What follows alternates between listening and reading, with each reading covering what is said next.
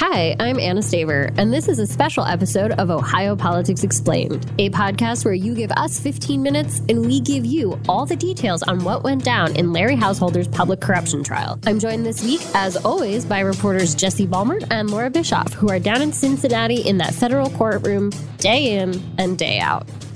Actually, we have Laura and Jesse in studio today, so that's a fun surprise. You guys aren't down in Cincinnati. I can see your faces. It's true. We had another Friday delay on the trial, so here we are. Yeah, this time it was Larry, right? He's under the weather. Sounds like it. So not COVID though, or that's what we that's what we're told. So okay. and uh, President's Day is Monday, so the federal court will be closed. So we'll get back to it on Tuesday. All right. Well, let's talk about what happened this week. Juan Cespedes came and testified. And for those who don't remember, he is one of the men who was arrested and he pled guilty. And so this is the first time we've heard from somebody who basically says, Yeah, I did it. I was trying to bribe people. Yeah. So Juan Cespedes was a former First Energy Solutions lobbyist, and First Energy Solutions was the owner of the two nuclear plants. It emerged from bankruptcy under a new name, Energy Harbor. And so Juan really testified about his involvement, a lot of which was transferring money from executives in the company of First Energy Solutions to various dark money groups that were supporting Larry Householder, House Bill 6, the passage of this bailout for the two nuclear plants, and then the effort to prevent House Bill 6 from being being blocked at the ballot.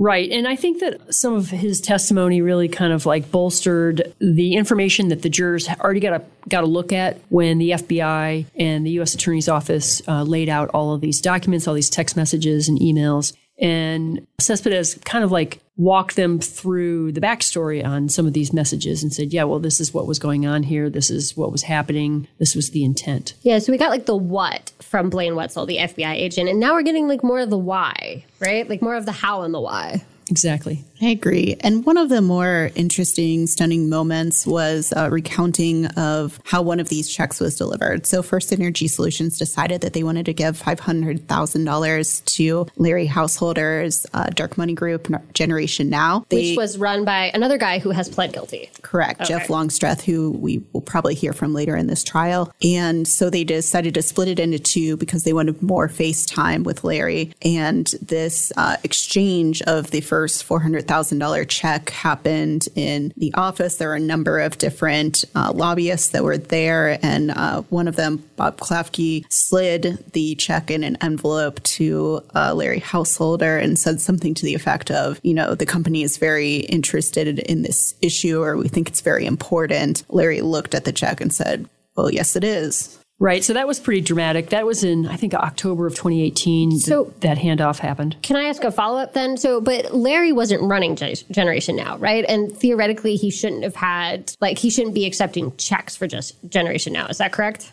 I think this is how federal prosecutors are trying to tie him to Generation Now at a level that is inappropriate. So, okay. Independent expenditure groups are allowed to support candidates up to 50% of their total uh, spending, but the candidate isn't supposed to be orchestrating. It's also not supposed to go to like a personal benefit. There's this yeah. fancy word called inurement that we've heard a lot about. Right. So the, the, the, federal government is trying to show like all the ways in which Larry Householder um, really controlled Generation Now and controlled the referendum campaign yeah. and, you know, was personally involved in approving mailers and polling questions. And receiving and, really large checks. And receiving checks and, and the rest of it. Okay, that makes sense.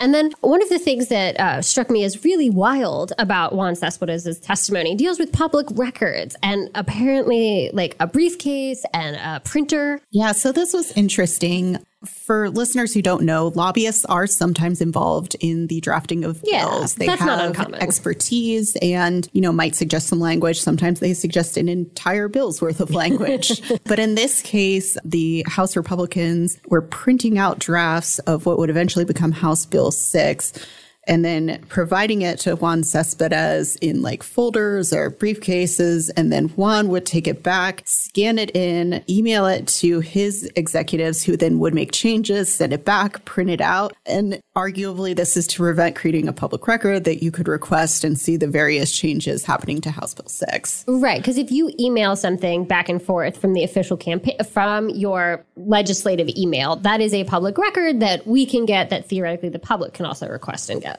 Exactly. The other thing that Juan Cespedes' testimony told us was it gave us a, a better picture of First Energy Solutions' involvement in this. Mm-hmm. You know, to date, we've heard a lot about First Energy, the parent corporation, which fired its executives and signed a deferred prosecution agreement and paid a $230 million fine. And we've seen a lot more on that side. Juan's testimony was the first time where we heard the name John Kiani. He's the executive chairman of First Energy Solutions now known as Energy Harbor. And he described Kiani as this very hard charging, aggressive boss who was constantly communicating. As a matter of fact, he got a hold of Householder's cell phone number and then apparently was overusing it. But it, what was really so interesting. it was irritating Householder how often he was calling. I guess. So anyway, so at one point, you know, he, he came out with this story about how Kiani was really intent on making sure that he got the subsidy and he got he was going for 10 years of subsidy. I think we ended up at what, six or seven six. years? Yeah. Six years. And that he, he wanted to go back and get another four years eventually. But he wanted this subsidy and that he only, according to Juan, Kiani only wanted to operate the plants after getting the subsidy for a short period of time. And then he wanted to sell them in a deal in which Kiani would pocket $100 million. Oh, so he wanted to make them financially stable so that he could grow rich, is the, the line that they're using, right? He wanted to subsidize them to get a big payout personally, potentially. That's, Juan, that's, what Juan's Juan was version. Yeah. testifying to. And it, it's just a stark contrast with how this bill was pitched. If you were listening to this in 2019, it was, you know, a bill to help save these jobs, to save the nuclear plants, to save, you know, tax revenue for the surrounding area. To secure our energy. Yeah, to protect energy um, from the surrounding states or even surrounding countries. And so to kind of hear that this was also a way that, uh, you know, this executive chairman could get a decent payout from it is interesting. Another thing that Juan testified to was he was going to make somewhere between $2 million and $3 million as part of this because he had to kind of smooth over ruffled feathers that were expected with lawmakers and state officials over finding out that this company was going to be sold. Gotcha. And he also, I mean, obviously he took uh, a plea deal. He also admitted his guilt, right? He said that these were bribes explicitly. Yeah, he was very compliant and contrite and said he was there to be held accountable and to tell the truth. Under his plea deal, if he cooperates fully, he could get anywhere from house arrest to six months in, in prison. And that's something that attorneys for householder, uh, especially, but also for Matt Borges pointed out was, you know, this guy is cooperating, providing information um, with a particular end in in mind. But when Juan was testified, he said that the only thing he was asked to do was to tell the truth. Also, that same parameter of zero to six months was offered to Matt Borges, and he decided to go to trial instead. And we also heard from another man who was arrested uh, along with Householder and Borges, a lobbyist named Neil Clark. And we heard him through audio tapes because Neil Clark died by suicide um, shortly after his arrest. So, and there was some pushback, right, in having these tapes be entered into the record. Yeah, so attorneys for both Householder and Borges raised concerns that there's really no way to cross examine Neil Clark because Yeah. he passed away in March of 2021. And so these recordings were actually um, taken as part of a warrant on a completely different case. They were looking into several city council members from Cincinnati. And um, so there was not, actually no warrant. Oh, is it all tied case to for Neil. Sittenfeld? Some of the undercover agents that were used um, to talk to Neil Clark as part of Oh, the okay. householder case were also used in the Sittenfeld case. Um, so we have the same like undercover Rob, Brian, and Vinny. um, but it is worth noting that Yeah. there were no kind of warrants that were approved for either householder or Borges or Jeff Longstreth, the political consultant that we mentioned before. So these audio recordings that we have are actually from a warrant for a different case, but they just kept listening to Neil Clark. And as one of the FBI agents testified, Neil Clark talks a lot. Yeah, it's interesting because uh, householders attorney Rob Glickman kind of like, uh, you know, tried to impeach um, Neil Clark as somebody who was talked about himself a lot and he was very boastful and engaged in puffery. Um, which, which, you know, I, if you I- knew him, isn't exactly incorrect. Oh no, it's spot Yeah. on. Like he, you know, Neil was he was a, quite a character. I knew him for a good twenty years or so. You know, it's interesting because Clark was advising these undercover FBI agents posing as real estate developers to give money to dark money groups as a way of getting noticed and getting access. And Which isn't on its face, I mean, illegal. You that's that's kind of how these dark money groups work. Sure, although the politician, if they're not coordinating, shouldn't know about the contributions. And they anyway, he he he uh, advised that maybe they wanted to give a fifty thousand dollar check. That that was going to be a quote noticeable amount, but not too much. You know, not too eye raising. Gotcha. The check never got handed off, even after this long four hour dinner at a private dining club in Grandview was held. And I think that the householder team was trying to make a point like, hey, the, the money was never exchanged. But the FBI agent said, look, we, we obtained the information that we needed. We found out that Jeff Longstreth was the point of contact for Generation Now. And we decided that, you know, rather than depositing $50,000 into Generation Now of the FBI money, it'd be better spent elsewhere.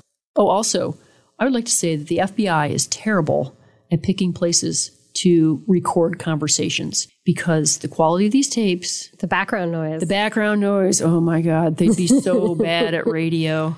There's also some, you know, waiter waitresses who are offering cal- calamari who are now being played in uh, federal court. So that's always interesting. But I mean, on the Tyler Fehrman tapes, Yeah. there was like a when they first started, there was an, a FedEx. They they, were seated- sitting se- outside, yeah. They sat outside at an outdoor patio, and there was a FedEx truck that was idling, and then it pulled away, and I was like, okay, good, now I can hear a little bit more clearly. And then a Brinks truck pulls up and idles for a chunk of the time, and I was like, wow, yeah, I mean, I guess when you see it on television, like, right, I, they're probably like creating way better audio than you capture in the wild in real life. the audio was best at that private dinner because they went ahead and rented out the whole restaurant for the evening. Oh. to the tune of about $2,700. Wow. Okay. So, what can we expect next week, providing that uh, Larry Householder is healthy enough to continue the trial? Yeah, so starting next week, we're probably going to hear from a number of people. We're not 100% sure the order, but I think you can expect to hear from former Rep Dave Greenspan, who was the one who initially kind of kicked off this case. He uh, was concerned about the pressure that he was facing to vote yes on House Bill 6.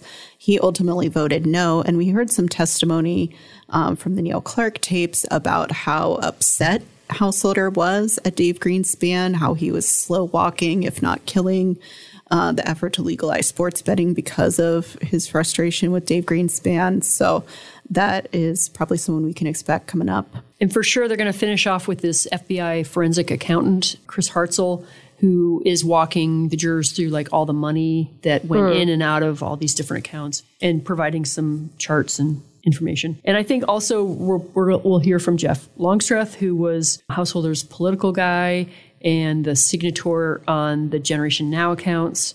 And we still have to hear from Tyler Fehrman. Tyler Fehrman, right? Correct. Then- probably the linchpin in the Borges case. Yeah, I think he's a key key witness. Um, and then, you know, once the prosecution rests, then it's time for Borges and Householders teams to put on the defense and sow seeds of doubt and kind of, um, you know, make their case. Possibly testify. Yeah, I mean, they, under you know, the Borges and Householder have a constitutional right to testify in their own defense, and um, as we know, innocent until proven guilty in our system. Yeah, and Householder has said that he wants to testify. So I Yeah. think that's likely. Yeah. I mean, I think, and like I've said before, like he is a skilled politician. He is used to being asked all kinds of like what you might call gotcha questions. He knows how to give a speech, how to talk. Like, honestly, like he probably could do very well on the stand. I, you know, I would say that Borges and Householder are both skilled communicators. They're very persuasive. Um, you know, their careers have been built on convincing people of their their side of the story, their pitch, their ideas. But being on a stand under oath, under cross examination, is an entirely different thing than a press conference or a fundraiser or a political speech. So you're saying prosecutors are scarier than reporters. That is my take takeaway. Maybe, yeah, maybe they just they'd have sharper knives, I suppose. yeah. Ohio Politics Explained is brought to you by the USA Today Network Ohio Bureau. You can find us on Twitter at Ohio Explained. And if you want to learn more about any of the topics we covered, check us out online at any of the newspapers in our network, like the New Philadelphia Times Reporter. That's timesreporter.com.